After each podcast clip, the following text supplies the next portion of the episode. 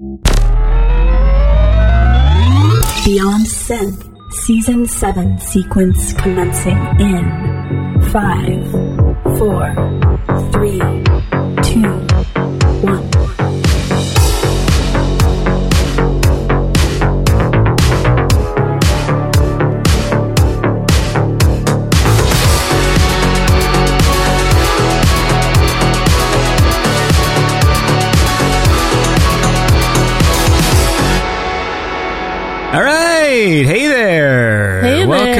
Hi. Hi. oh wait, was I not supposed to talk yet? you jumped in a little too soon. Okay, sorry. I'll wait. I'll wait. All right. Hey there. Welcome to the show. This is Beyond Synth, episode 184. Uh, on the show today, I'm going to be talking to Roxy Drive in a little bit. But before that, I am joined for a little while by Computer Magic. Hi. Hey there, how's it going? It's going okay. So, just to clear up any confusion, if people are like, hey man, you just had Computer Magic on the show like three weeks ago. So, this is season seven. So, at the end of season six, I had so much stuff banked, meaning like we recorded a bunch of segments at the same time and I sort of spaced them out, which is why I got rid of segments this season because what ended up happening was by the end of the season, I had so much stuff recorded and it got a bit overwhelming. You know, I had like several listener calls that I still hadn't edited. I had several uh, segments with you, with Color Theory, with Florence when she's doing her Star Trek review and all this other stuff. And so I've decided now to just, you know, if I talk to you, it'll be like, it'll air the week that we recorded it kind of thing instead of like banking stuff Yeah. because it, it really confused me actually. like I, I went through the folder and I'm like, did I play this segment? Did I do this? And so in actual fact, even though we did have a computer magic segment a few weeks ago, you and I actually recorded that, I think, in November. Oh wow, was it that long ago? That's crazy. So, in a weird way, for the people listening, they'll be like, oh, we just heard from Computer Magic a few weeks ago. But for me, you and I actually haven't chatted in like three months or something. So, I wanted to catch up and sort of keep things current from, from my point of view so I don't get confused. Sounds good. I think that's a better plan. All right, so here's what we're gonna do. We're gonna listen to some music, and then we will uh, we'll keep chatting. So here is a track by I'm gonna say all of these words wrong, and I apologize. Okay, so this is Anders Enger Jensen. I think that's how you say that. You can correct me, dude. Let me know. And this song is called "A Song Long Ago." Now, this is gonna be the trickiest one, featuring vocals by Christine Froberg. I don't know how you say those O's that, that have a stroke through them. oh yeah, I don't know either. Because I'm looking at the thing now. It says vocals by Christine Froberg, and it's got the line, and then the saxophone is by Borg with a stroke through the O, B O R G E R S Halves. You should ty- type it into uh, Google Translate and then hold that hold that up to the microphone. Anders Enger Jensen. Christine Froberg. Uh, so here's a cool song by Anders Enger Jensen. featuring, Christine Froberg. and this is a song long ago, and this will give you uh, some an 80s fix because it's uh, this one's super 80s. My life has been such a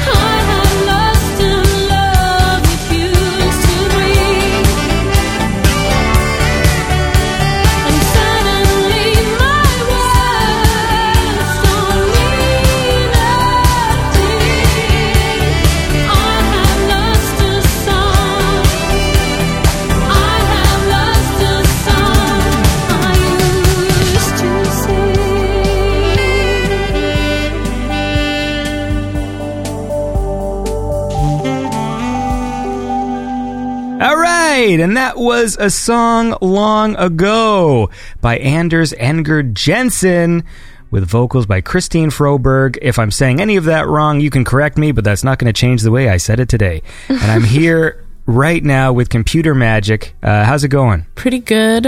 Finishing a record right now. Working pretty hard on that. You just going like track by track? Yeah, I'm going track by track. I have seven done so far. I want to have 10 on the record, then potentially two more for Japanese bonus tracks or B sides for seven inch singles or something. But yeah, it's going pretty well. The songs are really good. They're like better than uh, all all my other ones, I think. Do you always go in with with the intention of that there's going to be bonus Japanese songs? No, I just kind of make extra songs just to have them. So, say I make 12 songs, like two of them, I'll probably not like as many as the other ones. So, I'll save those for like bonus things. Because, I mean, other people still might like them, even though I think they're not as substantial as the 10 main ones. With this record, though, I don't know if I want it. So, I have my own record label, Channel 9 Records, that I started myself in 2015 as a way to self-release Davos, but I wanted to have a the name of a record label attached, so I just started my own Channel 9 Records. But for this record in particular, I don't want to release it on Channel 9. I want to uh, release it on an, an actual label because it's just so much work, just like running a label. So Is there any labels courting you, or do you have to do some research? so I have a new manager now, which I've never had before. Yeah, I haven't had a manager since like 2011 or 2012. And that manager was actually not the best manager. She was like uh, taking money from me. I was literally going to make that joke. yeah, no, she was. I, I was so uh, I was so new and naive. Um, oh Jesus Christ! Sorry, I'm like what was that? my studio is like next to. So I live in a studio apartment in Manhattan. Sometimes my street gets a little crowded and people start honking, which sucks. but yeah, so I had this manager and she was taking money from me. Like her name was on my contracts, and like if I would make money, it would go directly to her bank account, and like she wouldn't tell me like for months. And I just thought I was like this broke. You know, I was working at a restaurant, not making any money, thinking that my career, like I was a failure, not realizing that I was actually making some income. So I fired her. Uh, and I haven't had a manager since a couple of months ago. It's like the next time I'm like trying it out. But this new manager seems like she kind of knows what's happening. Hopefully, she gets me a deal. Was your uh, stipulation "Don't steal from me"? Was that one of the? yeah. I mean, she knows about that past, but I think like now I'm I'm older and wiser, and None of that is true. I. well, I'd hope I.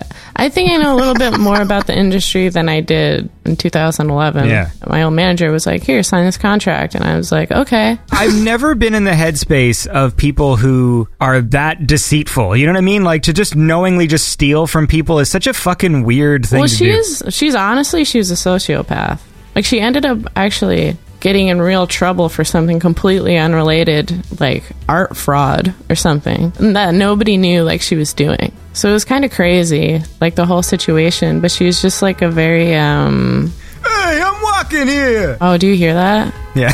Oh my God! shut the fuck up. No, what's happening is there's construction at the end of my street, and sometimes like the construction like holds up the. Oh my god, this is so annoying. Like I have to wait until nighttime to record vocals because rent in New York is so expensive. I can't afford a separate studio. So I literally my studio, my recording studio is my apartment. Like I live in my recording studio. yeah, I think that's the case for a lot of people. Yeah. So someday when I'm making that uh, good money, but with this next record, I can get a recording studio. like I, I'm happy where I am in life, but now I'm just like, fuck. I, like this album needs to be like the best album I've ever made, which it's it's definitely gonna be. But like it's just like I'm putting my like uh, like all of my knowledge, like everything that I've learned throughout the years, I'm just like, okay, I need to make it. This is the album where I've learned enough. I know this time I'm going to turn the microphone on. This is the album. This is the album. Well, I think I was always a little shy about being a woman in the industry. Like, I don't know how to do anything. I need a guy to help me produce. And now I'm like, fuck that. Like, I'm very knowledgeable about everything that I do. And I've had like 10 years of experience. Like, I have a confidence now that I didn't have 10 years ago. Yeah, yeah, yeah. Oh my God.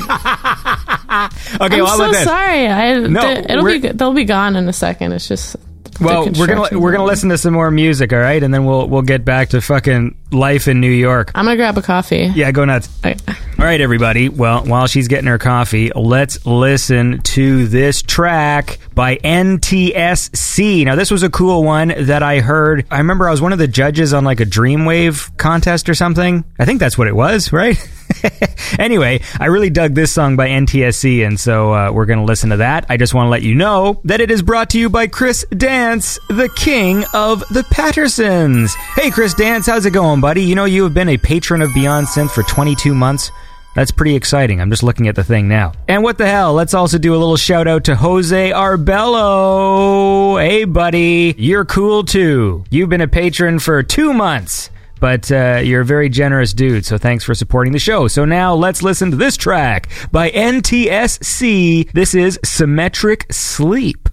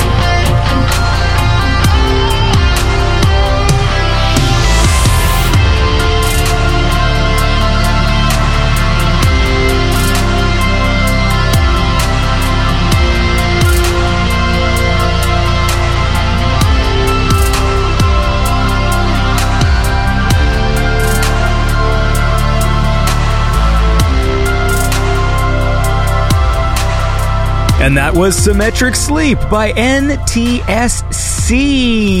Brought to you by my awesome Patreon supporters, Jacob Wick with the 4488. You know, Jacob, you have been a patron for 27 months. How about that? This is my new thing now, pointing out how long people have been patrons for. and uh, you're a cool guy. And also, City Hunter, you're cool too. Yes, indeed. Uh, I hope you enjoyed me trying to pronounce those Ukrainian swear words from last week. Uh, that was fun. Anyways, I'm here now. We're uh, we're here with Computer Magic. She's on a very busy street. I calmed down a little bit. Calm down a little bit. I told them, I opened my window and told them to shut up. I'm recording here. I want to do that so bad. You just lean your head out the window and be like, "I'm making a fucking song here. hey, They- I'm making music here." They would be like, we don't care at all. Listen, last time we talked, you were playing what Valkyria Chronicles 4 Mm-hmm. I've decided Did you start playing it? No, but I've Oh. decided to. I've decided to put some love back to my Switch because I really haven't played my Switch that much since I beat Mario Odyssey. Yeah. So I got uh, this game called The Messenger, Oh, yeah, I saw you posted that. and that's a cool game. And then after I uh, got my dental work done, I, my mouth was sore, and I'm like, I'm gonna get myself a present. So I picked up Mario Deluxe, uh, new Super Mario Brothers U Deluxe, the fucking clumsiest fucking title in the world. and uh, yeah, I'm, I'm enjoying. it. And I also got myself a Picross game as well because I like playing Picross. Oh, you got to get the online. Because then you can, like, if you have Mario Kart or Diablo or something, I'd play with you. All right, okay, maybe I'll go do that and we can play some Mario Kart.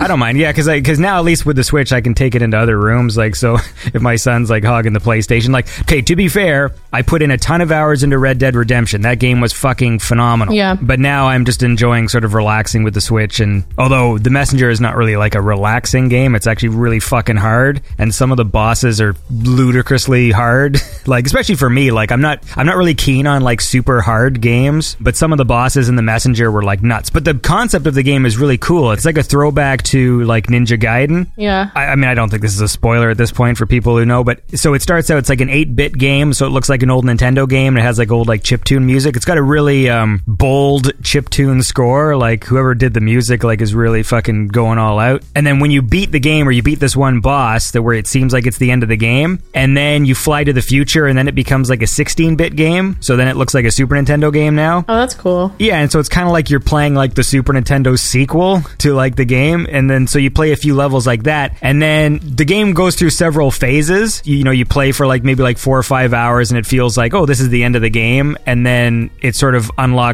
like another aspect to the game, and so then it keeps going. Is there like an N64 version level? No, no, no, I don't think so. That would have been hilarious. but like the the concept is really cool. Like I really like the idea of that it starts out 8-bit, goes 16-bit, and then there's a part where you think you sort of beat the boss, and now I'm at this sort of part in the game where now you're sort of backtracking to the old levels and you switch between the 8-bit and the 16-bit. And it's also got a really good sense of humor. So like all the dialogue in it is all like tongue in cheek like meta jokes about old video games and uh and like the clichés and stuff. It's cool. I gotta get it. Gotta pick that up. I can't stress this enough. There are some bosses that are re- like I think I died like a hundred times on the devil boss because it counts how many times you die. Instead of dying and having continues, there's this little demon that appears that rescues you, but then takes all the power ups you earn for the next little while. Like after you come back to life, and he's and he says sarcastic things whenever you die. There's probably like a good like forty comments he will say that are like sometimes related to what's going on, and then eventually he starts joking about the fact that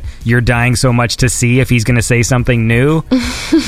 so the humor in the game, like they they did a good job. It's good. Oh, that's cool. I've been playing uh, Skyrim still. Mm-hmm. Remember, you were like, well, we can't talk about it yet. You just started playing. So, Yeah. how many hours until I, I can talk about it? I guess we can talk about it now. How about this? Let's listen to a song and then we'll get into some Skyrim talk. You want to do that? Okay, okay. So, what do I got here in the old playlist? Okay, so here's a cool song by a dude called Jamie Bathgate. Uh, and this is brought to you by my awesome Patreon supporters in the $25 club, Mr. Clint Dowling, and new donor, Eric Dahlberg in the 25 club. Thanks, dude. And William Stewart, that looks new. Hey, new $25 donor, William Stewart. You guys are all really cool. And uh, thanks for supporting the show. And now let's listen to this song. This is Jamie Bathgate from the album Left Unturned. This is Synthetic Regrets. Did you just hit a note on your keyboard? No, that was a horn. Oh, it sounded like a, it sounded like a meow.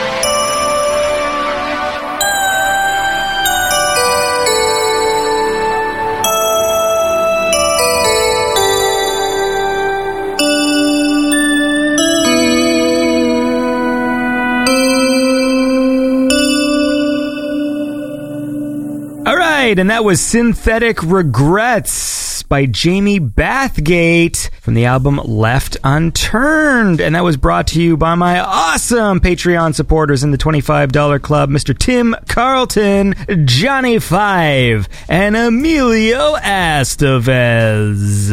And I'm here right now with Computer Magic. That's me. So how's your Skyrim adventure going? Now I've been playing it for 70 hours. I've also been trying to defeat the Doom campaign before the new Doom comes out. And then I also downloaded uh, Xenoblade Chronicles to the Torna the Golden Country. Do you switch easily between games? I'll be pretty obsessive about a specific game, like just playing that one. So, like Doom right now, I'm kind of stuck on a level, and I have been for like a month, and it frustrates me. So now I've gone back to playing Skyrim and then uh, also the Xenoblade Chronicles game. For a while there, I mean, I was like on Twitch, and uh, I don't know if you saw my Twitch channel. But I'd be like playing Doom on Twitch, which was pretty fun. Here's a dumb question. How do you Twitch from a Switch? So I have Fuck, that even sounded dumb. I have an Elgato game capture card. Yeah, you just plug the HDMI from the, the Switch into the Elgato into the TV. Because I, I do want to get a capture card because I think at some point, I know I can't do it right now. You know, I, I love GoldenEye and I do want to try and do some sort of streaming thing where I get like four people like in the same room as me. Yeah. And do like GoldenEye tournaments, but then stream them. Oh, that would be neat. For that, I will need a capture card because my computer that I run it on, it's decent enough to play the game.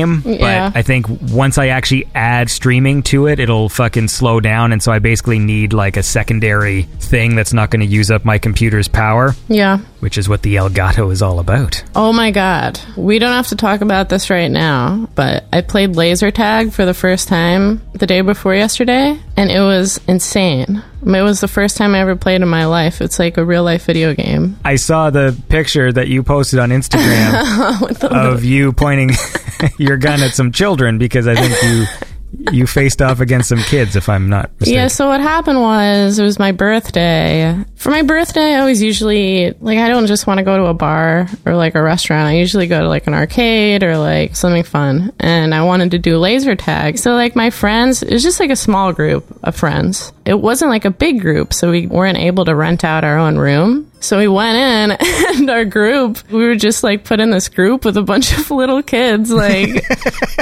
Well, here's the thing. It was a bunch of little kids and then their dads who are masters, like laser tag masters. They brought like face paint for this experience. it, it was like no joke. So you didn't have any face paint? No, I mean, I just showed up and I was like, oh my God, I'm not prepared. but this was like something I think like the kids and their dads like go to, you know, probably once a month. They take their kids to laser tag. But like the dads were taking it so seriously, it was insane. Were they doing like go go go fucking Yes. on your flank? Yeah, okay. and they were like getting mad at their kids. I was actually kind of upset. One of the dads like kind of nudged his kid and was like, "You got to aim better." And I'm like, "Oh, oh my god." That's some good advice though. They- no, but like you don't have to You push your aim kid. better. But you don't have to push your kid. Like he's like, Be better, you stupid six year old. yeah, basically. That was basically what it is. But they knew like all the hiding spots. So we were just getting killed like left and right. I don't know if you ever played in the laser tag with like strangers, but it's kind of neat because then like, you know, someone emerges as the leader and like somebody is like, oh, you know, this guy's really good. So you have to like protect him from dying. And it's like, it was really fun. I definitely do it again. When I had to like shoot the little kids, I felt really, felt really bad, you know? And I think it, when I had to. I mean, you know, I, I'm sorry, I, I have to do I'm this. I have to do it. It was, you know, for my team. For Yeah. my team. After you shot the kids, did, did you go like, you gotta aim better? No, here's the thing. I found a really great hiding spot, and I was just like taking them out from far away. Nice. And then one of the little kids goes and tells his dad, and then his dad comes around the corner and is like, "You're not doing that anymore," and just like start shooting me, and I'm like, "Oh my god, this is like so so over the top ridiculous the the whole experience." But it was really fun. I would go to laser tag way more often, and actually, my legs hurt still from a few days ago from like you know ducking. It's like a workout, crazy. Yeah. My legs still hurt from being old. That's my problem. You're not old. Well, I'm older than you. Older, yeah. You have kids. You should bring them to, to go play some laser tag. Do you have laser tag there? No, we don't allow it in Canada. What laser tag? No. hey, I'm just fucking around here. No, uh, yeah, my son went. Uh, I think he had a little birthday party and he, he did uh, some laser tag, but I wasn't there. Yeah. If I was, I would have been that dad going like, "Son, fucking aim better, idiot. Be better at this." yeah, there was at one point, like the other team had to like bring a bomb to our camp, and this dad just like runs through, like yelling, like ah, and he like jumps over these tires, and I'm like, oh my god, they're taking it so seriously, but. I was like, what is going on? It, it was crazy. It was like in slow motion. It seemed to happen. But like as he was like jumping in midair to bring the bomb into our camp, like this girl, like on our team was like basically all teenagers. Like we were definitely hmm. like the oldest people there besides the dads on the other team. Hmm.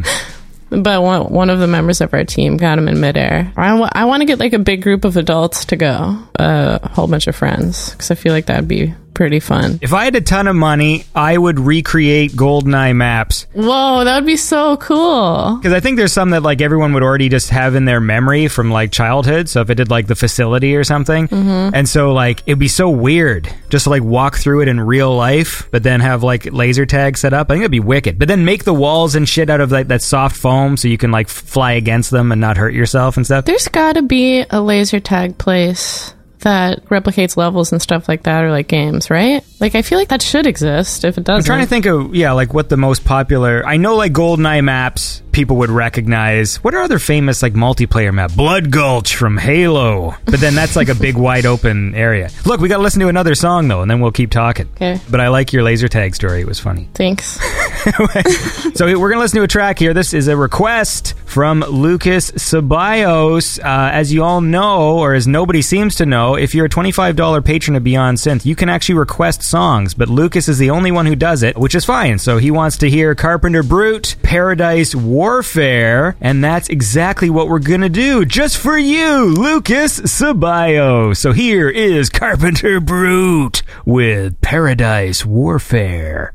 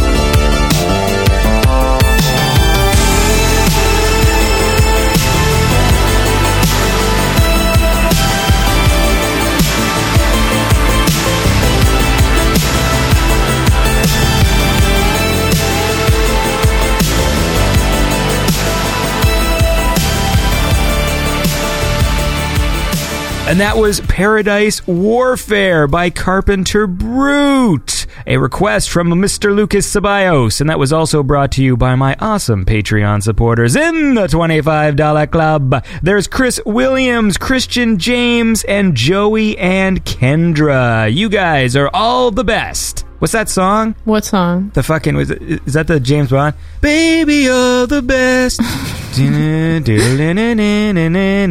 You're simply the best, better than all the rest. Is that what you're talking about? no, I'm think I'm thinking of a James Bond song that has Baby, you're the best. It's a, I think it's a James Bond song. Wait, did you just do You're the best around? Oh, that one's good. Anyway, so how's your how's your Skyrim game going?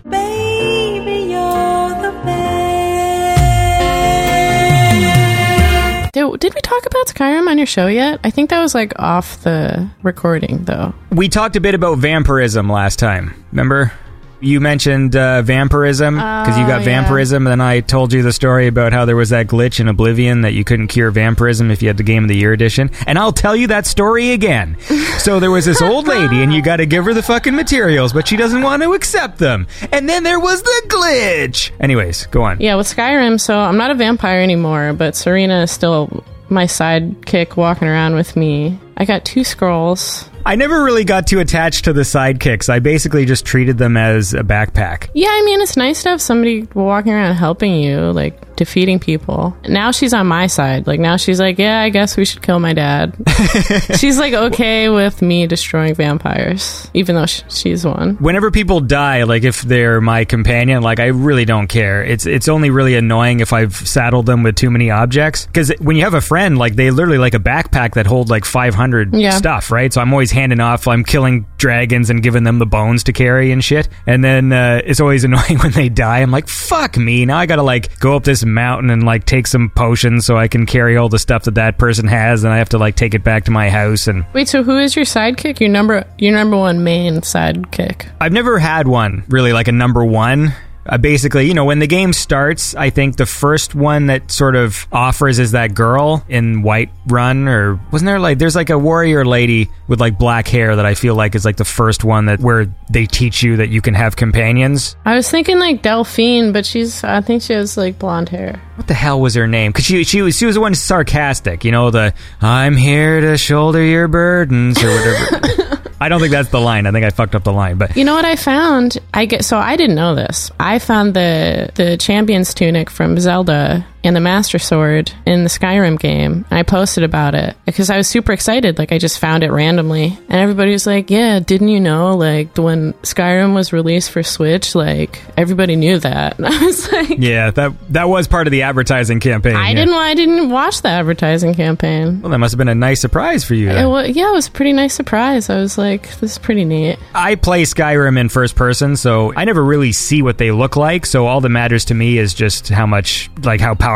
the armor is. Yeah, I don't actually care what it looks like so much, as long as it's uh, really strong. yeah. Is the Zelda armor strong? Is it light armor? No, it's not very strong. It's light armor. Do you mostly play your Switch handheld? I don't know when I'm traveling. I do, but at home I play it on the TV. There were some button combinations in the Messenger that were hard f- for me because uh, now that I'm playing the Switch more, I'm remembering like, oh yeah, the buttons are really small. Like I prefer playing with the Pro controller. Yeah. I like how big the buttons are. Yeah, I have the. I like the. I have the Pro controller. It's a lot better. I was looking online, and it's really interesting that there is not a lot of quality third party solutions to Nintendo's Switch's stuff. I watched this whole video series on why there really isn't a good third party dock. I guess what's going on, like, I watched all these videos of people talking about it, because just the other day I'm like, why is it that, especially in Canadian dollars, a new dock is like 150 bucks, like Canadian? Wow. And I guess what happens is Nintendo, there's like some weird chip in the dock, and the Switch sends out some kind of proprietary signal to the dock, and no one knows how to decode it or something. So it's like the third party docks sometimes like brick people's Nintendos or cause them to break, and they all seem to have weird reviews and problems. And I also noticed the same thing for I was looking when I noticed the size of the buttons when I was really going like, ah, you know, these buttons are too small. I'm like, there must be some third party Joy Cons that have bigger buttons. And then it's like, there really isn't. Yeah. Like, I mean, okay, there is, but not in the same way as, you know, like if you're on Amazon, you just type in like third party PlayStation controllers. Like, there's a ton of options. They're probably all garbage, but there's options. When you actually type in like third party Joy-Con, you get nothing. Like you literally just get Nintendo Joy-Cons and you get companies that make rubber that goes around the Joy-Con, but not Joy-Cons themselves, which I find really interesting. I guess that's good for Nintendo. Yeah, considering they cost fucking $100 on Black Friday and I didn't do it. They were selling pro controllers for 59 Canadian, usually they're 89, and I made a note of it. So like if I can hold out till next Black Friday, if they put them back down to that price again, I'll get a bunch of pro controllers. I got a Black Friday deal on accident. I think I follow on Reddit like Nintendo deals or some subreddit like that that tells you when stuff's on sale. And there is a glitch in the system at Walmart where The glitch where the there's a glitch in the system at Walmart where Doom and Diablo were on sale for PlayStation and Xbox for like 16 bucks. But for the Switch, they had just come out. So they're like 50, 60 bucks or something like that. But the system had them on sale for the sale price of the PlayStation and the Xbox. Right. So people were just going in there and hoarding the Switch games because of this Nice. mistake that Walmart had made or whatever. Yeah, I think there was one day on, on Amazon I needed to buy like a, an external hard drive, and with video and doing this show, like I, I there's so I just need so much memory all the time. Yeah. And one day, like the hard drive was fifty dollars cheaper than it's supposed to be, and I was like, that doesn't seem right. And I was waiting for them to like say there was an error or whatever, but they never corrected it. So I'm like, okay, Nice. Cool. I like fucking deals. Well, look, uh, this is dumb. Uh, we're gonna listen to another song, but then we should probably wrap up because I actually have to go and record uh, an interview today. Cool. And we've been chatting for a while here, but uh, we're gonna listen to a song by The Affirmation, and this is a cool one. This is brought to you by my uh, awesome Patreon supporters. In the twenty-five dollar club, there's Frank Skinicki, Gregorio Franco, who's working with Mike right now on the new Donation of the Beast jingle, and I think it's almost done. We'll hear that hopefully soon. And Blake Peterson, a cool dude. And now, here is a track by The Affirmation. This is Future Tides. And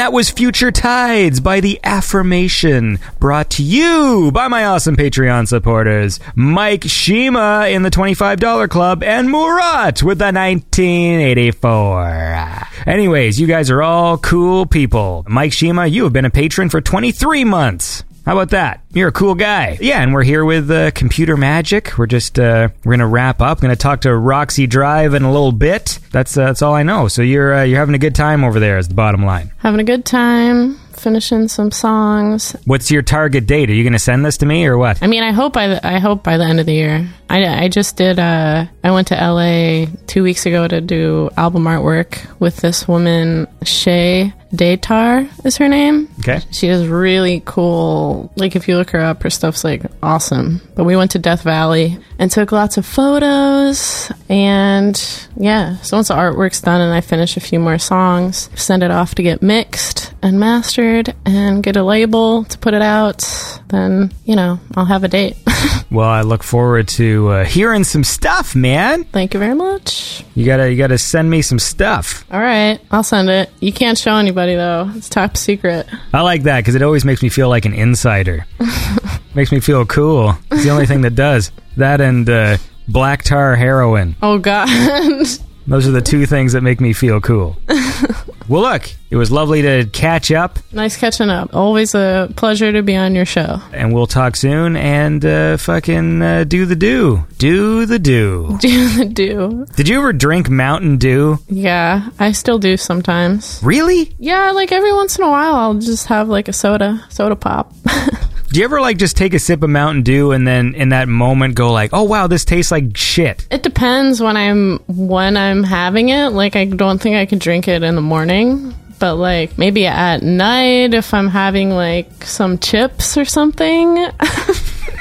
I don't know, like it all depends on the timing of the sip. Yeah, I, I just find that that stuff tastes like shit. Yeah. I don't like the taste of it at all. Did you drink it when you were a kid? I mean, a few times, and I always wondered why people drank it. So then why did you drink it? Mountain Dew, it was a thing to drink, right? You know, like when you know when you see something that people are doing, and you're like, "Oh, I'm assuming that people do this because it's cool," and then you do it, and you're like, "What?" I mean, the only time that ever happened where I'm like, people were doing this thing. And then it seemed cool, and I did it, and I was like, "Oh, this is cool." Was uh, black tar heroin? That's the only time. Mountain Dew didn't do it. Anyway, all right. Look,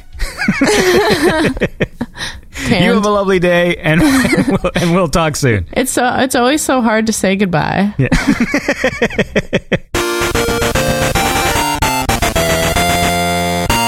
right, and that was Computer Magic. Always fun to chat with her. And I should remind everybody to check out Retro Revolutions. That's right. Don't forget to check out uh, Retro Revolutions on YouTube. Jared makes a video series where he mods old video game consoles and does cool things with them. And uh, the past few videos he's done in collaboration with Mizucat, who's done some cool like painting. And uh, I think he's working on a project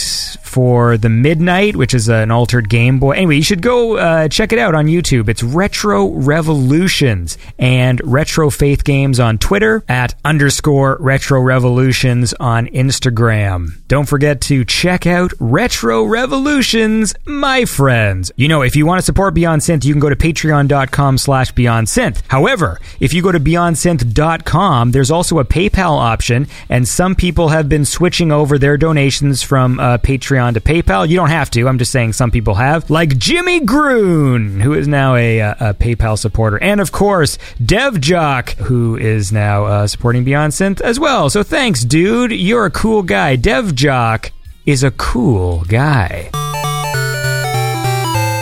So how about this? We're going to talk to Roxy Drive in a bit. I just figured since we caught up with Computer Magic, I thought maybe I would just catch up with Color Theory real fast. He had a new song that came out, so I wanted to talk to him about that and play his track. And so we're going to do that. Have a quick little chat with Color Theory. But first, let's listen to a song. So here's a track by The Problem of Time from the album Explore. This is Sally Ride, and this is brought to you by my awesome Patreon supporters in the $15 club, Hampus ML and Ken Giroux and Chatterack, and then Pattern Shift with the 1337, and we will never forget the immortal Chris Lane.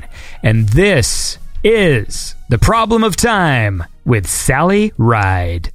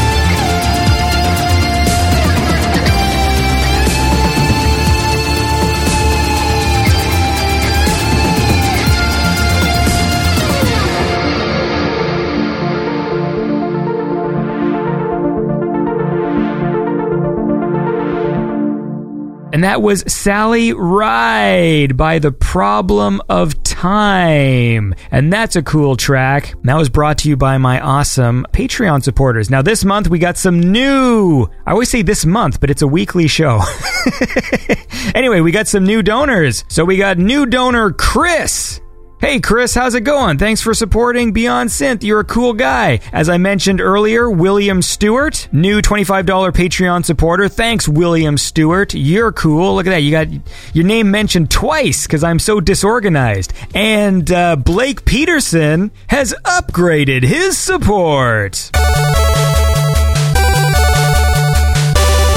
That's right. I probably mentioned earlier that you were in the $25 club, but uh, you upgraded your support. So Blake Peterson is now a really cool guy. And then there's new $25 donor Eric Dahlberg. So there you go. You got your name mentioned again. I hope I'm saying it right. Dahlberg. Well, you, you can let me know, dude. It's all good.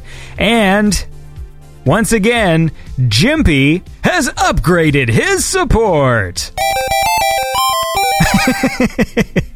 Jimpy's a cool guy. I see what he's doing, and I like it.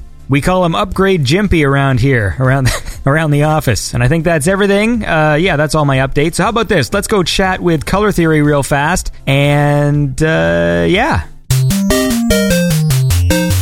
All right, hey man, how's it going? I'm here with uh, Color Theory. Hey, it's going great. Thanks for having me back on. Mr. Brian Hazard. So, look, man, I haven't actually talked to you in many, many months. So, what have you been doing? Well, lately it's been like all running and music. I mean, I'm working on a new album and um, training for the Boston Marathon. What? Yeah, I'm running the running Boston, and it's like less than two months. Oh, okay. So, uh, you you're practicing? Uh, well, I guess that's not the best word. I'm I'm increasing my mileage. Um, so Through practice? I don't think of it as practice, just kind of building my base. Yeah. There's a Beyond Synth supporter, a big Beyond Synth supporter. Ross Pentland is an amateur runner, among other things. So he's also been a Beyond Synth supporter for a very long time. But uh, Oh, cool. running is his, uh, that's his whole life. I look at here on this fucking Instagram, and it's all about running. He's like, he seems to be like running every day. Like, I don't know how they have so many marathons over there. Well, you really kind of do need to be running every day just to have the weekly mileage to be able to run marathons. You don't want your long run to be more than half your weekly distance. So if you consider the marathon the long run at 26 miles, then you would want to be running at least 50 miles a week no matter what. And that takes a good chunk of time. So what do you do when you run? Do you listen to music or anything? I actually don't. I meditate when I wake up usually. And if I go run right after I meditate, it's like the run is kind of an extension of that same thing. So I'm just really tuned into my body and tuned into my senses. And I'm, I'm usually running on the beach path. So it's just really nice to be out there anyway and feel the sun on my skin and the, the breeze and all that cliche stuff that,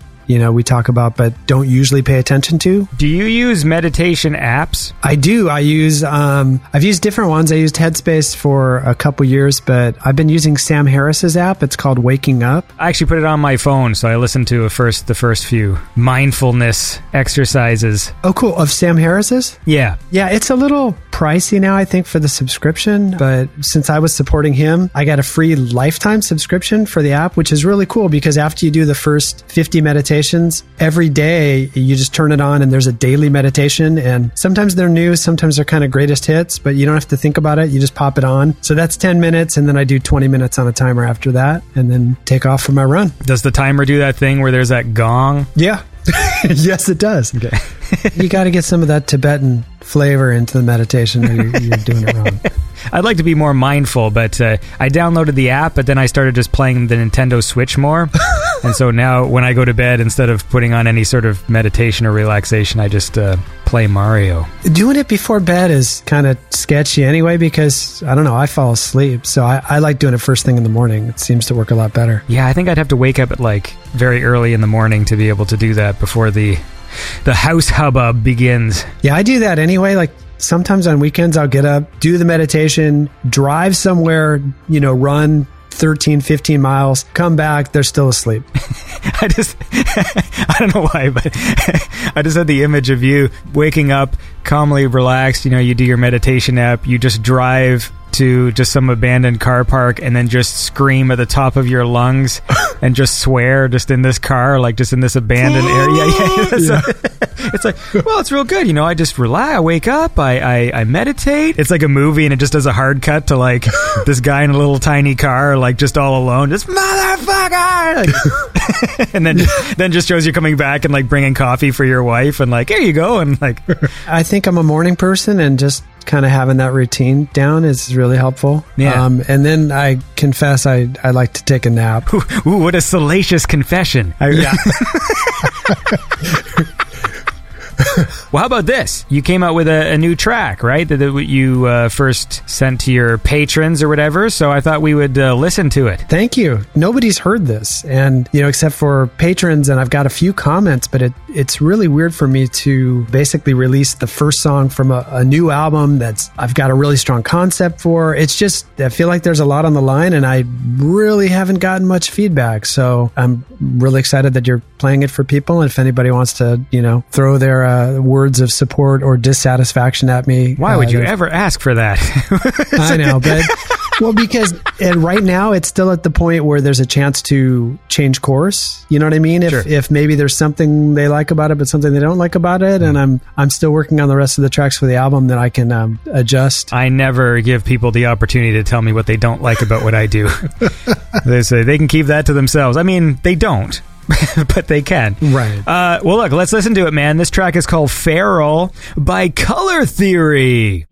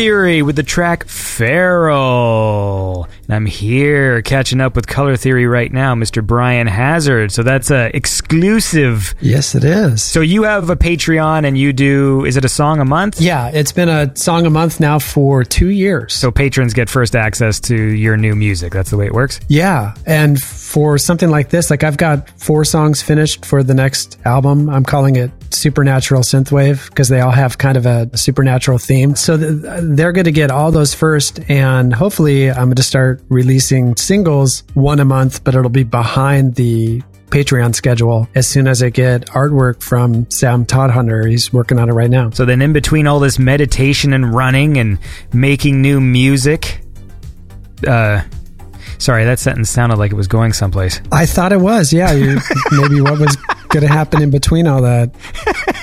Well, what have you been up to since I talked to you last time? Because it was last year, probably in like November, I think, probably when we recorded our last segment. Did you have a good Christmas? I simultaneously don't do a whole lot for Christmas, but I have to do it like, you know, three times because of the family stuff and, Yeah, all yeah. that. So, yeah, I mean, nothing special. New Year's, uh, nothing special. At least I don't remember it. Ooh. Did you get drunk, Brian Hazard? I don't remember if I even, I don't think I was awake when it turned. I think I went to bed. Oh. This it's really sad. But the day I really enjoy as a runner, I enjoy New Year's Day. I like getting out on the beach path because you know normally you kind of see the same people every day. so you're kind of waving everybody but on new year's day it's like a whole new crop.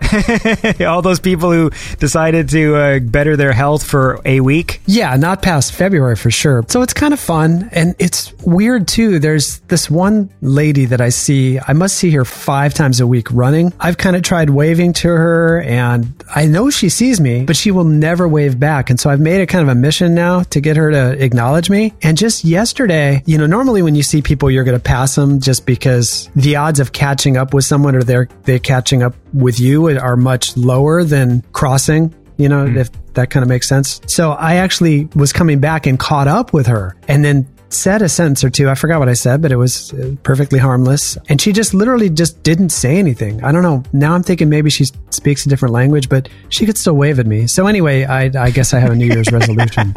I want to make a new friend. Yeah. Well, I mean, at least if you see somebody every day, I mean, why not just a little wave? I mean, it's not, not that big a sacrifice. Maybe she's one of those ladies who's just very uh, apprehensive of men. But you're like you have a friendly presence. Like you don't have a, uh, a mean exterior. Is my point. No, I don't. I, I wouldn't. I, mean- wouldn't take you as a threatening dude, but that could be it. You know, like maybe she's running around and like, man, there's this running guy and he keeps waving to me and whatever, and like, Yeah, I'm I'm like 130 pounds of danger here at this point. I mean, it's really.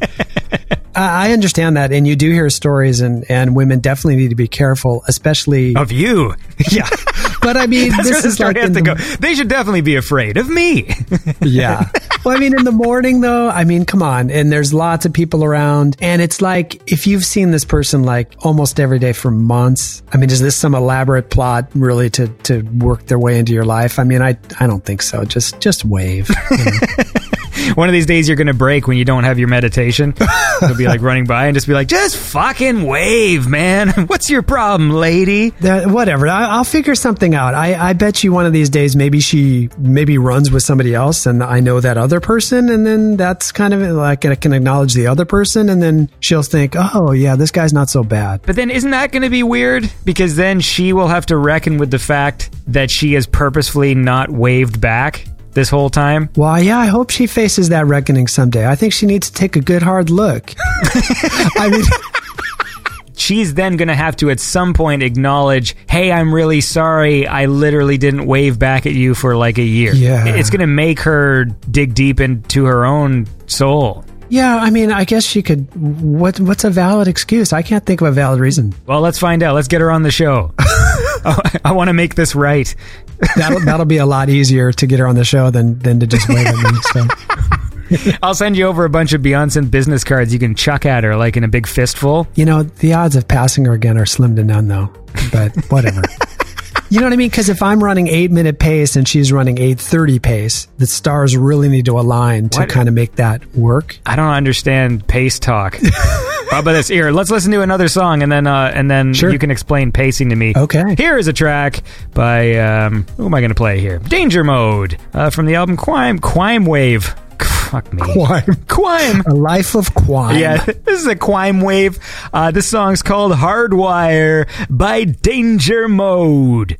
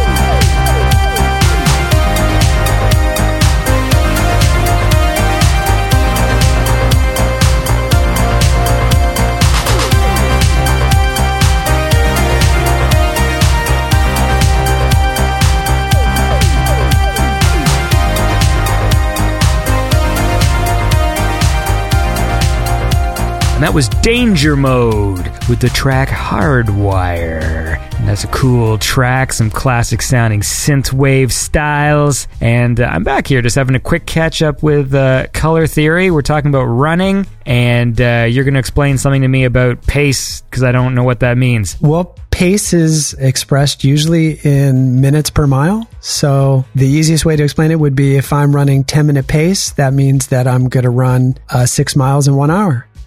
Ta-da! So, so a typical pace, like my easy pace, is like eight minute pace. When I see people regularly out, out on the beach path, typically it's because they're going the opposite way. Because if we're going the same direction, there would have to be a pretty big disparity in pace for one person to catch up to the other. The timing just kind of has to work out just right, and that doesn't happen very often. Does that make sense? I think so. I hope you're enjoying this, Ross Pentland. the one dude. He's been a supporter of the show for a long time, so I think he deserves to hear about running. Yeah, my my one Patreon supporter that checks in with me about running is Alan Strang, who has been a supporter for many many years, and yeah, it's kind of cool. So I'll write about something, and he'll be like, "Oh, how's training going for this?" And because, like I said, normally I don't even talk about it, so Well, we'll do the old Strang shout out. I don't know if he listens to the show, but I'll insist that he does. Yeah.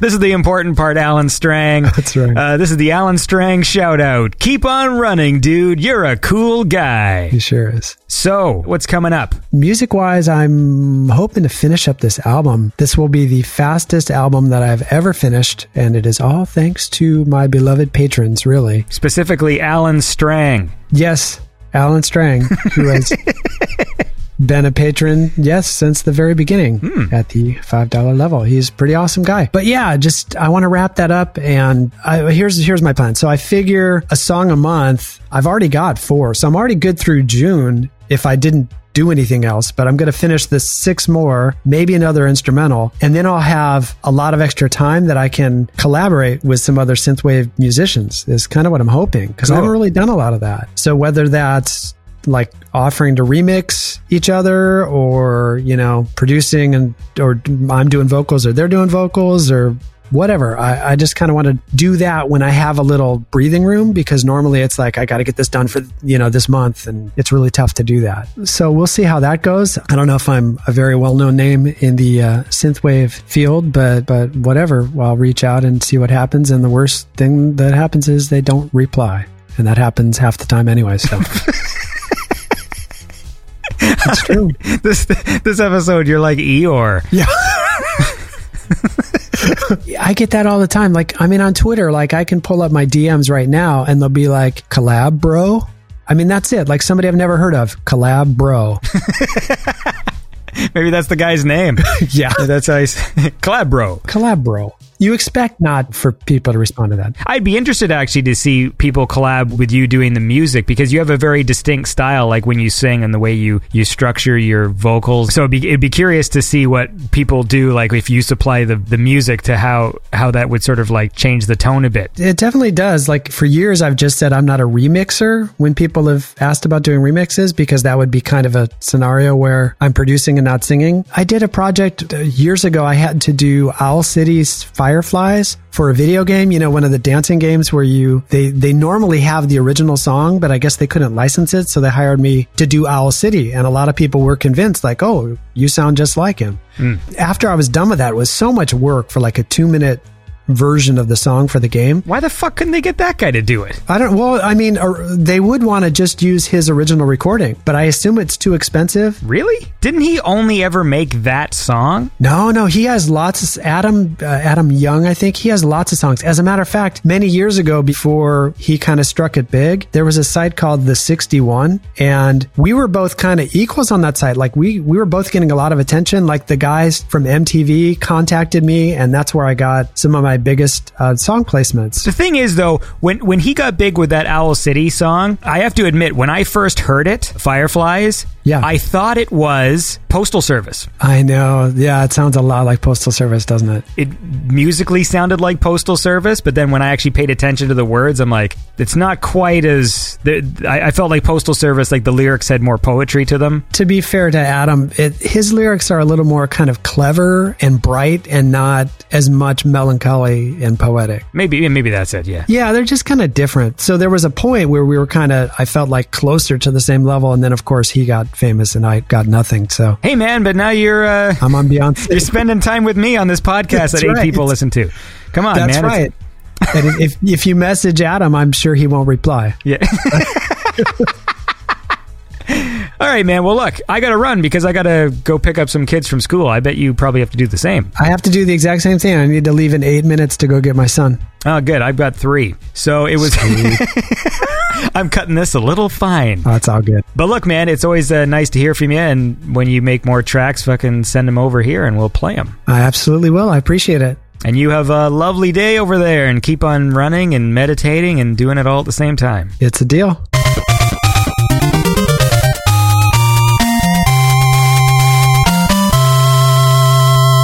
All right. and that was me catching up with Color Theory, aka Mr. Brian Hazard. So here's what we're gonna do. We're gonna listen to one more track, and then we are gonna go talk to Roxy Drive for a little bit. And of course, we'll also listen to more music uh, then as well. So I don't know why I said one more track, but whatever. Anyways, here is an awesome song. This is Crozet from the album Running Time, and this is. Harbor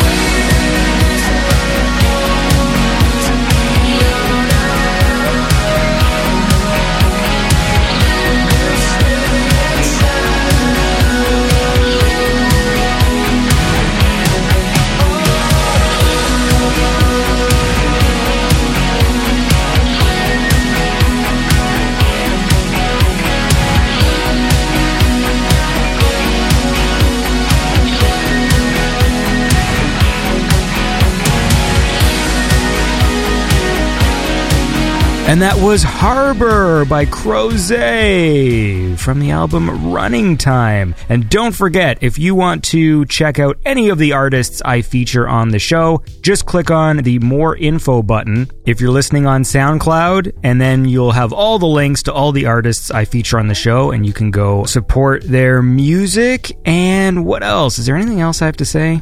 Nah. All right, let's go talk to Roxy Drive.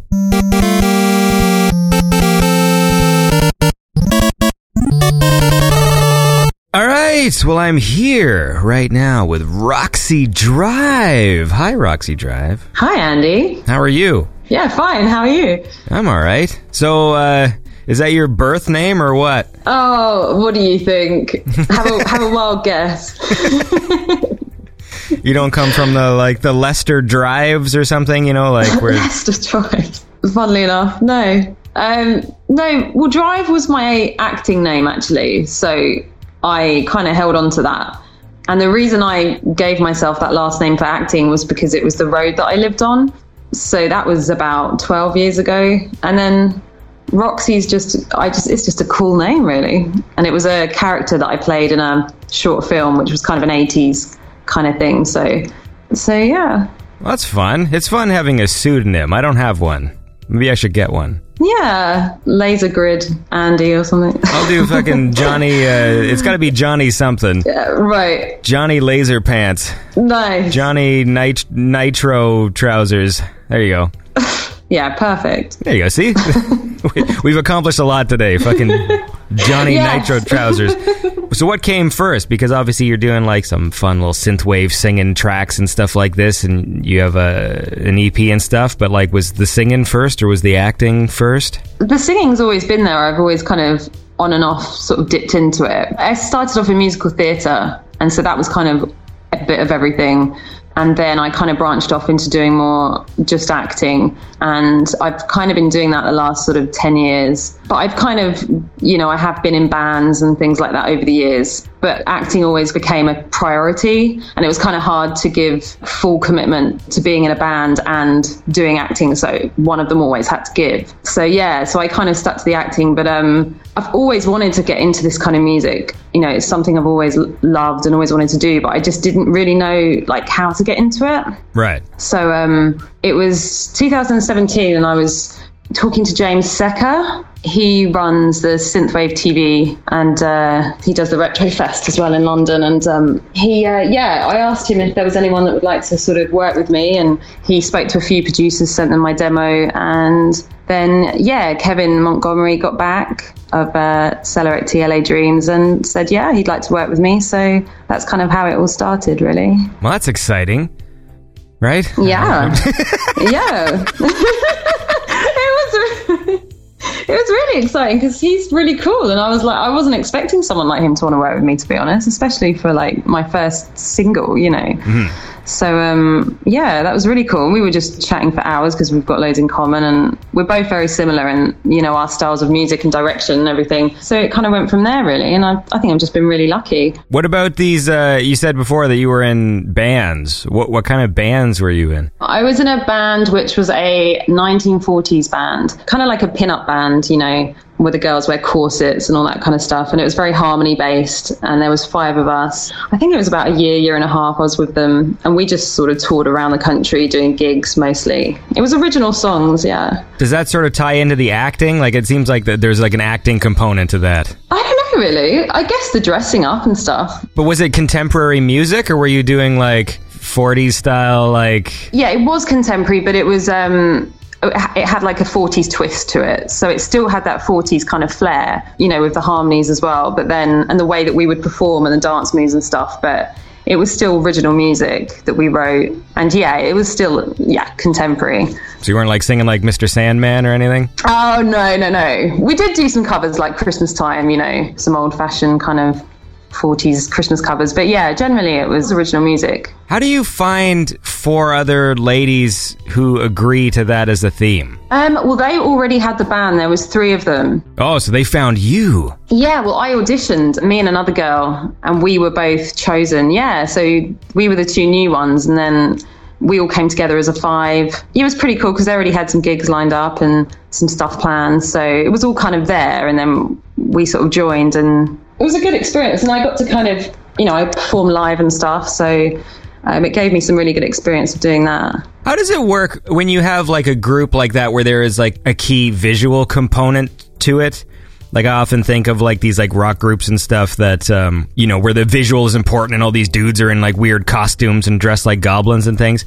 so when you have this theme, is there decisions that are made like, hey, let's make sure one of us is blonde and one, you know, like that sort of thing to like. I don't you know because I guess when they chose us from because they had all the girls go to the audition and then they made the decision for the two new ones. Hmm. So I guess that was in their decision making. Like part of why we were chosen was you know because of how we looked. But to be honest, we were all brunette anyway, so I don't think that was a thing anyway. Were you, were you called the brunettes? yeah, we should have been, shouldn't we?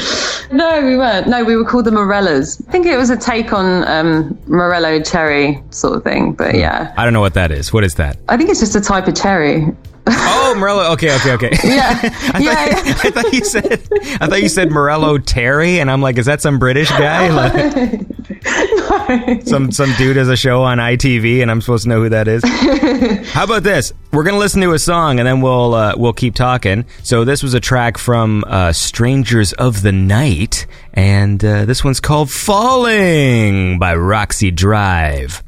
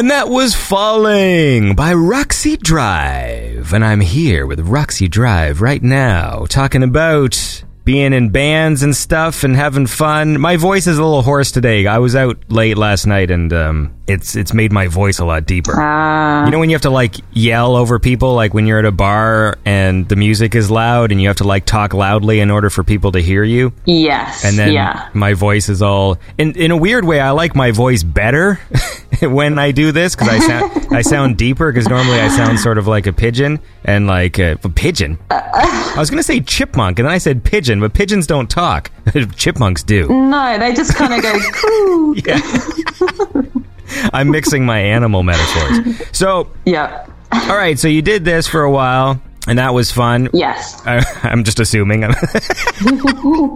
well, you know. no, it was fun. It was good. Yeah. are you still doing like acting stuff now is that still part of your life Not so much. No, I, I moved to LA at the end of 2015 and I was really sort of going for it, you know, because that's kind of the ultimate thing, isn't it? If you're really serious about acting, go and live in LA. So I did it for like, I don't know, how long was I there? 15 months. And then I moved to Atlanta for about four months months because a lot of the TV shows now, I don't know if you're aware, are made in Atlanta because of tax incentives and everything else. So you've got like The Walking Dead and shows like that. And so they give a lot of the lo- the smaller parts to like the locals in Atlanta. So I figured, oh, I'll do that then. Right. You know, I might get a chance of actually, you know, booking some stuff. So it was good because I got a I got a good agent out there. But um, yeah, I just I kind of just missed home really, to be honest. It's too sunny in Atlanta, damn it. I want that rain. It, I know it's really weird because you really long for sunshine and you feel so jealous when you see people out in LA and like you know it looks so lovely. But then when I was there, it was like I don't know, it, it was almost a bit too hot. Right. I don't know. I think I'm probably just a bit typical British, really. You know, Yeah. moan about everything, but um, yeah. Yeah, we know, like, because I'm I'm in uh, Toronto, in Canada, and uh, we have the same thing where they film a lot of stuff here, partially because of tax stuff, but mostly just because our dollar is terrible. So Right. American productions get sort of more bang for their buck, kind of thing. yeah, yeah, yeah. So you went, you did this little trip. Did you get any friends? Did you try and like absorb American accents for your acting toolbox? Yeah, you know, I made friends and stuff. I had some friends out there anyway who'd moved out there, so that was nice. But no, I'm, I'm I find it quite difficult actually to be really um, swayed by other accents. It's really weird. I just I never. I have friends out there who just sound American now. But I just can't do that very easily. I can't. I don't know. It's weird. Some people can just do it, and I don't find it very easy. And I think in America and Canada, it's like it's almost like you talk a bit loose, like everything's quite free because you roll everything, don't you? You roll your R's, and it's all like everything is just oh, it's just easy to talk like this. It's just, and I don't know. I think it's I think it's also it's it's like smilier Yeah. in a weird way. Like, and not that that's a word, but it's like you can talk with a smile with American accents and stuff. and it's like, hi, true. how's it going? You know, like those idiots on the phone. where I think there's sort of a, a, a difference. I don't know. I again, I'm pretending to know something right now that I don't. yeah, I guess so. Yeah, no, it's true. Everyone kind of you do talk in a different way with your mouth, I guess, depending on where you're from. There, there's a quote. So you never got an opportunity to play a British zombie? Is that what you're telling me? No, I didn't. I know it would have been good. no, I didn't. Um, I mean, I booked a few TV commercials and stuff. What were they for? Oh god, one was really cool because I got to fly to Miami. It was one of these stores. It was called like Five Up or something. Is there like like a dollar store, but it's like Five Up or fi- I don't know. Hmm. I don't know if you have that in Canada. Those wacky Yanks with their weird stores. Yeah, I know you got Dollar Tree, but it wasn't that one. It was like everything is five dollars or less, and they wanted like a British Victorian family, so I guess it was easier being British to get that. yeah, the other ones I can't remember. One was for furniture of some kind, and what was the other one? Gosh, BT or something. God, I can't even remember now. I was just playing like a mum, and there was a husband. We had a little girl, and then the dad goes to her prom and shows off dancing, and yeah, so. it's just fun when you explain them.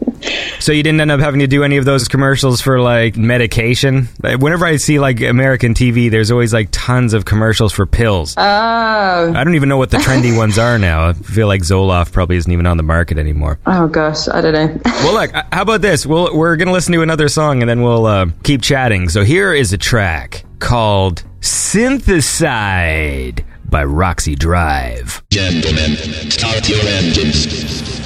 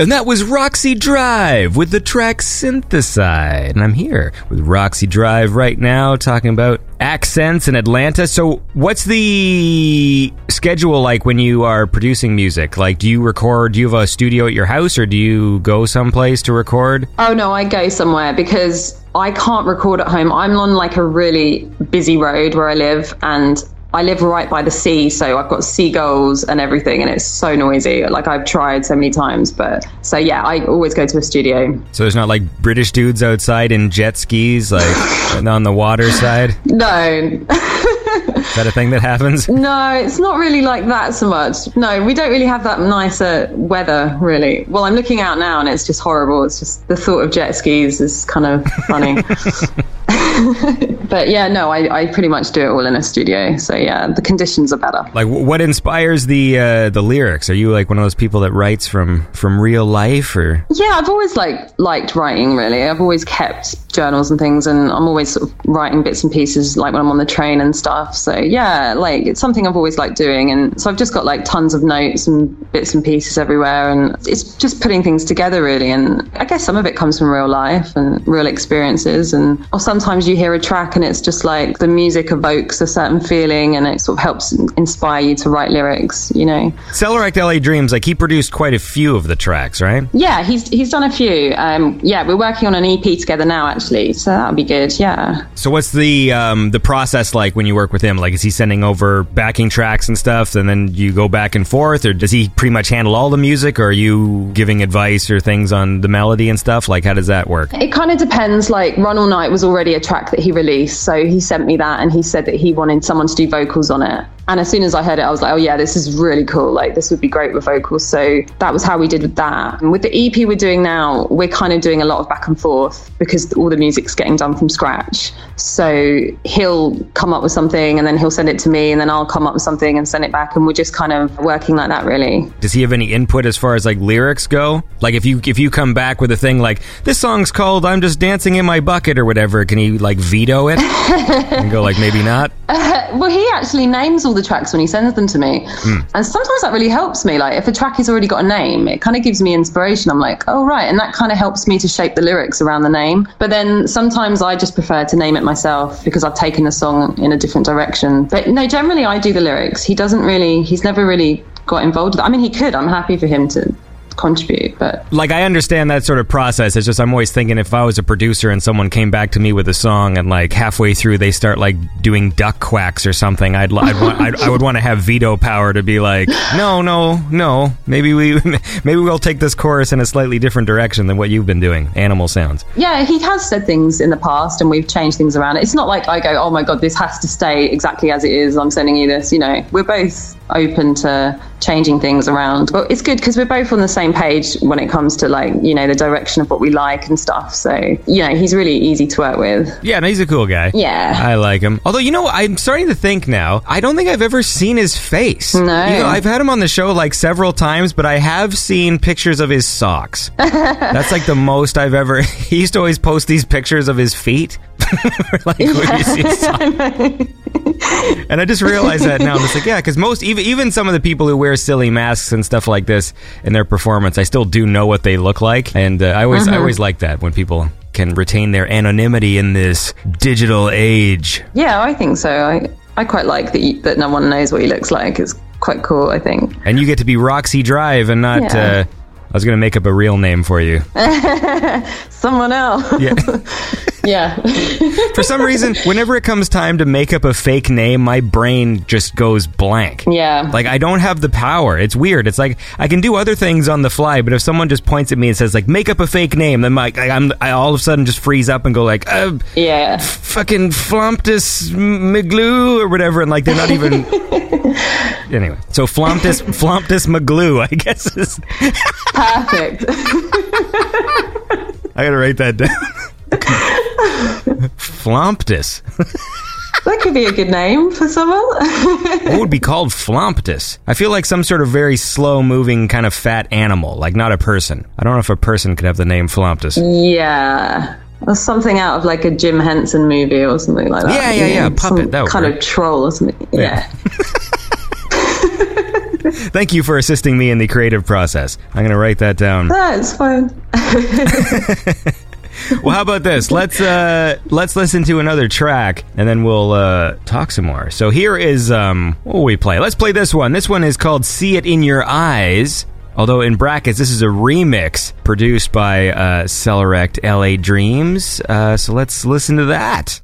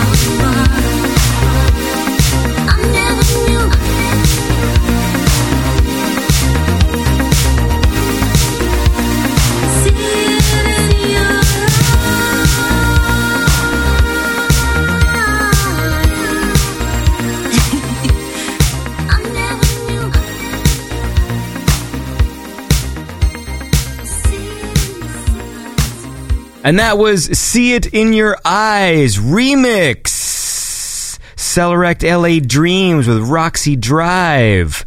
Singing and stuff. And I'm here with Roxy Drive right now, talking about a bunch of gibberish, I think. I think I derailed that last segment. It's a very disorganized show I run. So, what's going on, man? What's coming up in the future for you? Yeah, so the EP with Kevin, I shouldn't say Kevin, LA Dreams, hmm. that's coming on quite nicely. We're pro- kind of about halfway with that. So hopefully, like spring, summer, maybe we'll be releasing that one. And so I'm doing a couple of cool collabs, one with Andy Fox. Who is like a Italo disco producer, and another one with um, the Night Sabers, which is, you know, Mizzy Cat's music project. So we're doing that at the moment. And also, I am performing live on the 27th of April. Ooh. That's at um, Artifact Alive. It's an event that they have every year at um, a venue in London called Electrowerkz. Cool. So, will that be the first uh, Roxy Drive live performance? I think so. I mean, I'd like to do one or two before then. I'm going to try and do like a live session thing and film it. So what about the uh, the production of like some of the music videos and stuff? Like you seem to have fun doing that. I imagine that's part of like the acting part of you that uh, enjoys that sort of process. Yeah, no, I do really enjoy it. I'm really lucky actually. I do them with um, David Irons, who is so talented. He's a filmmaker and a writer, and um, he's brilliant. He just takes his camera, we go out, and I mean, it can be stressful, don't get me wrong, because there's literally like just two of us. I mean, I think he does a really good job with these videos, but it's it's good fun. I mean, you know, we enjoy doing it, and he's brilliant at it. So yeah, I'm really lucky to be able to do those with him. Are you telling me that you guys don't get proper permits to film? Where do, where do people get reported for no permits? I have no idea. I don't even know where the hell you get a damn permit from. I guess City Hall, is that how it works? yeah. I went to film school and there's a few of our productions got like in trouble because they never got the proper permission. Yeah. Especially if you're doing something stupid. Like obviously what you guys are filming is fine, but like I'm a boy and so we'd always want to film action movies and stuff. And it, obviously it's a very different world now than it was then. But yeah, if you're running around the streets with like toy guns and you don't have a permit, um, it's a Yeah. problem. Yeah. No, it can be. Yeah. But I don't. I didn't see you running around with guns in your videos, so I think you're fine. Well, actually, it's it's funny you said that actually because the last one we've just shot, we can't release it yet, but it's for a horror novel that he's written. This really cool '80s kind of retro horror novel, and um, I do actually run around with a gun. So we, yeah. We had to be really careful. Actually, we were doing it at like two in the morning and running around alleyways. And but yeah, every time we heard someone coming or we heard a car, we were like, "Quick, quick, quick, hide it, hide it!" Yeah. So Yeah, I filmed a thing one time, and my solution was to film all the close ups of the gun with the person's hand, like in my backyard. Mm-hmm. So, like, whenever the person had the gun, it was always like a close up shot. And then when we actually filmed, they were just holding like a stick or something, or just some sort Yeah. of like black object. But it wasn't actually like a gun. It was just a sort of, you know, if there's a lot of motion, it would seem like they had a weapon. But then, like, if you actually looked at what they were holding, it was just like a little fucking black box or something, you know, just a Yeah. which I still think you can get in trouble for because it's it's it's as long as like Like if some old lady, and it usually is an old lady, complains, you know, because she sees like a ruckus outside. If they think it's a gun, you could be holding a candy cane and you could still get in trouble because it's like, well, people thought you were brandishing a weapon. It's like it was a fucking candy cane. But uh, sometimes old ladies are confused. Yeah, true. No, we haven't bumped into too many old ladies. Actually, we've been all right. I think I think it's because we're doing it at night, Yeah. so it's like, and because we're kind of hiding around these alleys, so it's like, luckily we've been okay. But it was like a big sort of shotgun, so it was it was a bit, yeah. I like this. The story just keeps escalating. This is great. I know, yeah. it looks really cool. Like we're really pleased with the video. Like we're, yeah, it does look good. So it's worth doing it. You know. Yeah, and uh, it's important to have fun too. That's the bottom line. Yeah, exactly. Well, how about this? Let's listen to um, one more track, and then we'll uh, wind this down. So here was one you did. I guess was a was a featuring. It was uh, with Marvel '83, mm-hmm. a track called "Stay with Me," featuring Roxy Drive, and we're gonna listen to that right now.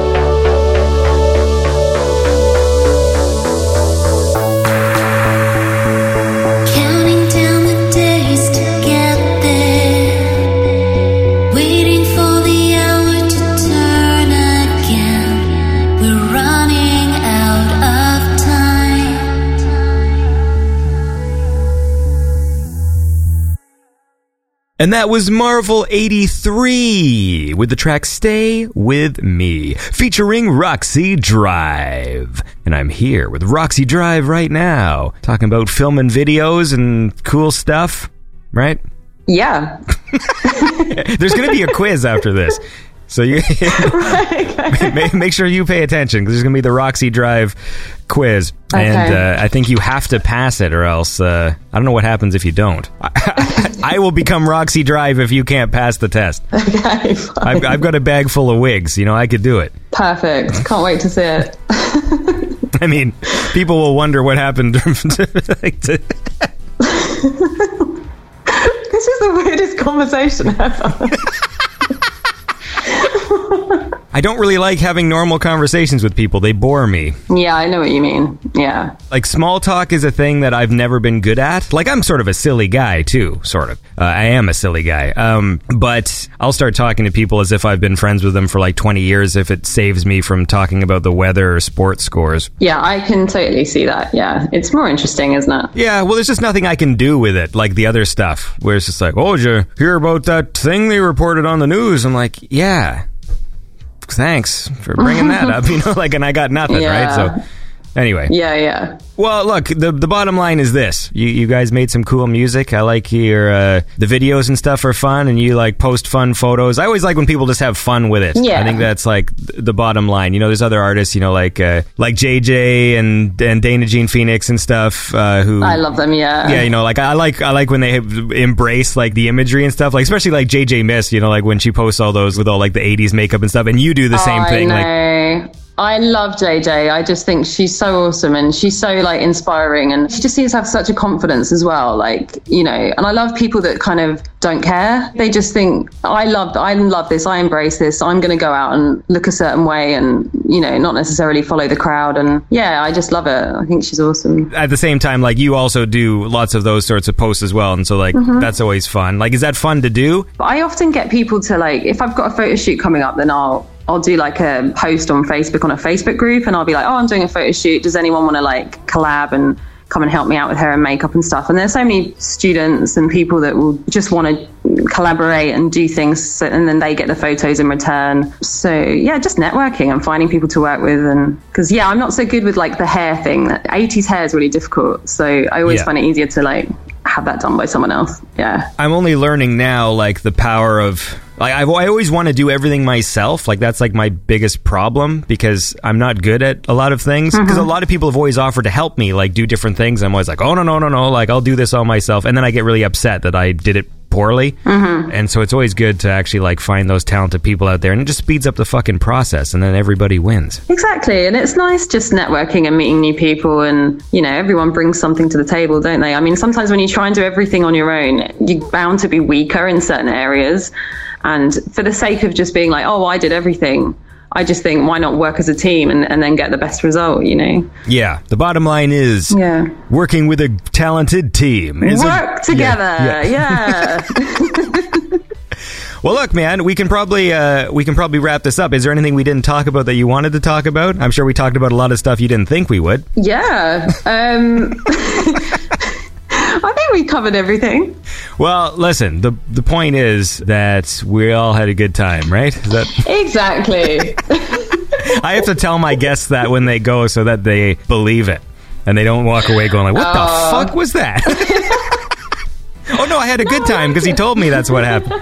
I like your show, Andy. I've listened to a few of them. I think it's a really nice, fun show. Everyone's laughing, and no, it's nice. Not boring, you know. Well, that's the bottom line. We don't want to be boring. I don't say I'm saying we as if I've got some sort of a team. What was that? That was weird. That was an email popped up. Oh, it's a voiceover job. Oh, that's cool. All right. Well, look, you have a lovely day. It was lovely talking to you. And uh, when you make some more music, uh, send it my way, man, and we'll play it on the show. I will do. Thanks, Andy. Cool. All right, we did it. Thanks for having me on the show. All right, and that was uh, my conversation with Roxy Drive. I hope you enjoyed the show. Tune in next time. Uh, right now, we're about to get a windstorm here in Toronto, so I'm winding down so I can post this episode before that happens. I should point out, because people always act surprised, I do stream new episodes of Beyond Synth on Twitch before they go up on SoundCloud, usually on Saturdays. However, this week, because of the windstorm, I'm just putting this one straight to the internet. But uh, there is a Twitch page, so don't forget you can follow that. Go to uh, Twitch, and I'm Beyond Synth on there. And the plan is to hopefully do more streaming in the future, maybe some video games and Let's Plays and stuff like that. Um, but I'm gonna have to get a capture card first. Ooh, capture card. Anyway, thanks a lot for listening to Beyond Synth. Tune in next time to the best synthwave chat show there is. That's this show, and I'll talk to y'all next time. Is that mommy? What? That mommy? Am I mummy? Is that daddy mommy? The mommy? no, it's not mommy. It's daddy. It's daddy. Okay, can you say Beyond Synth? Tell shit. Say the best Best synthwave shit wave. chat show Statue. there is. There is. Hooray! Ray. Bye bye.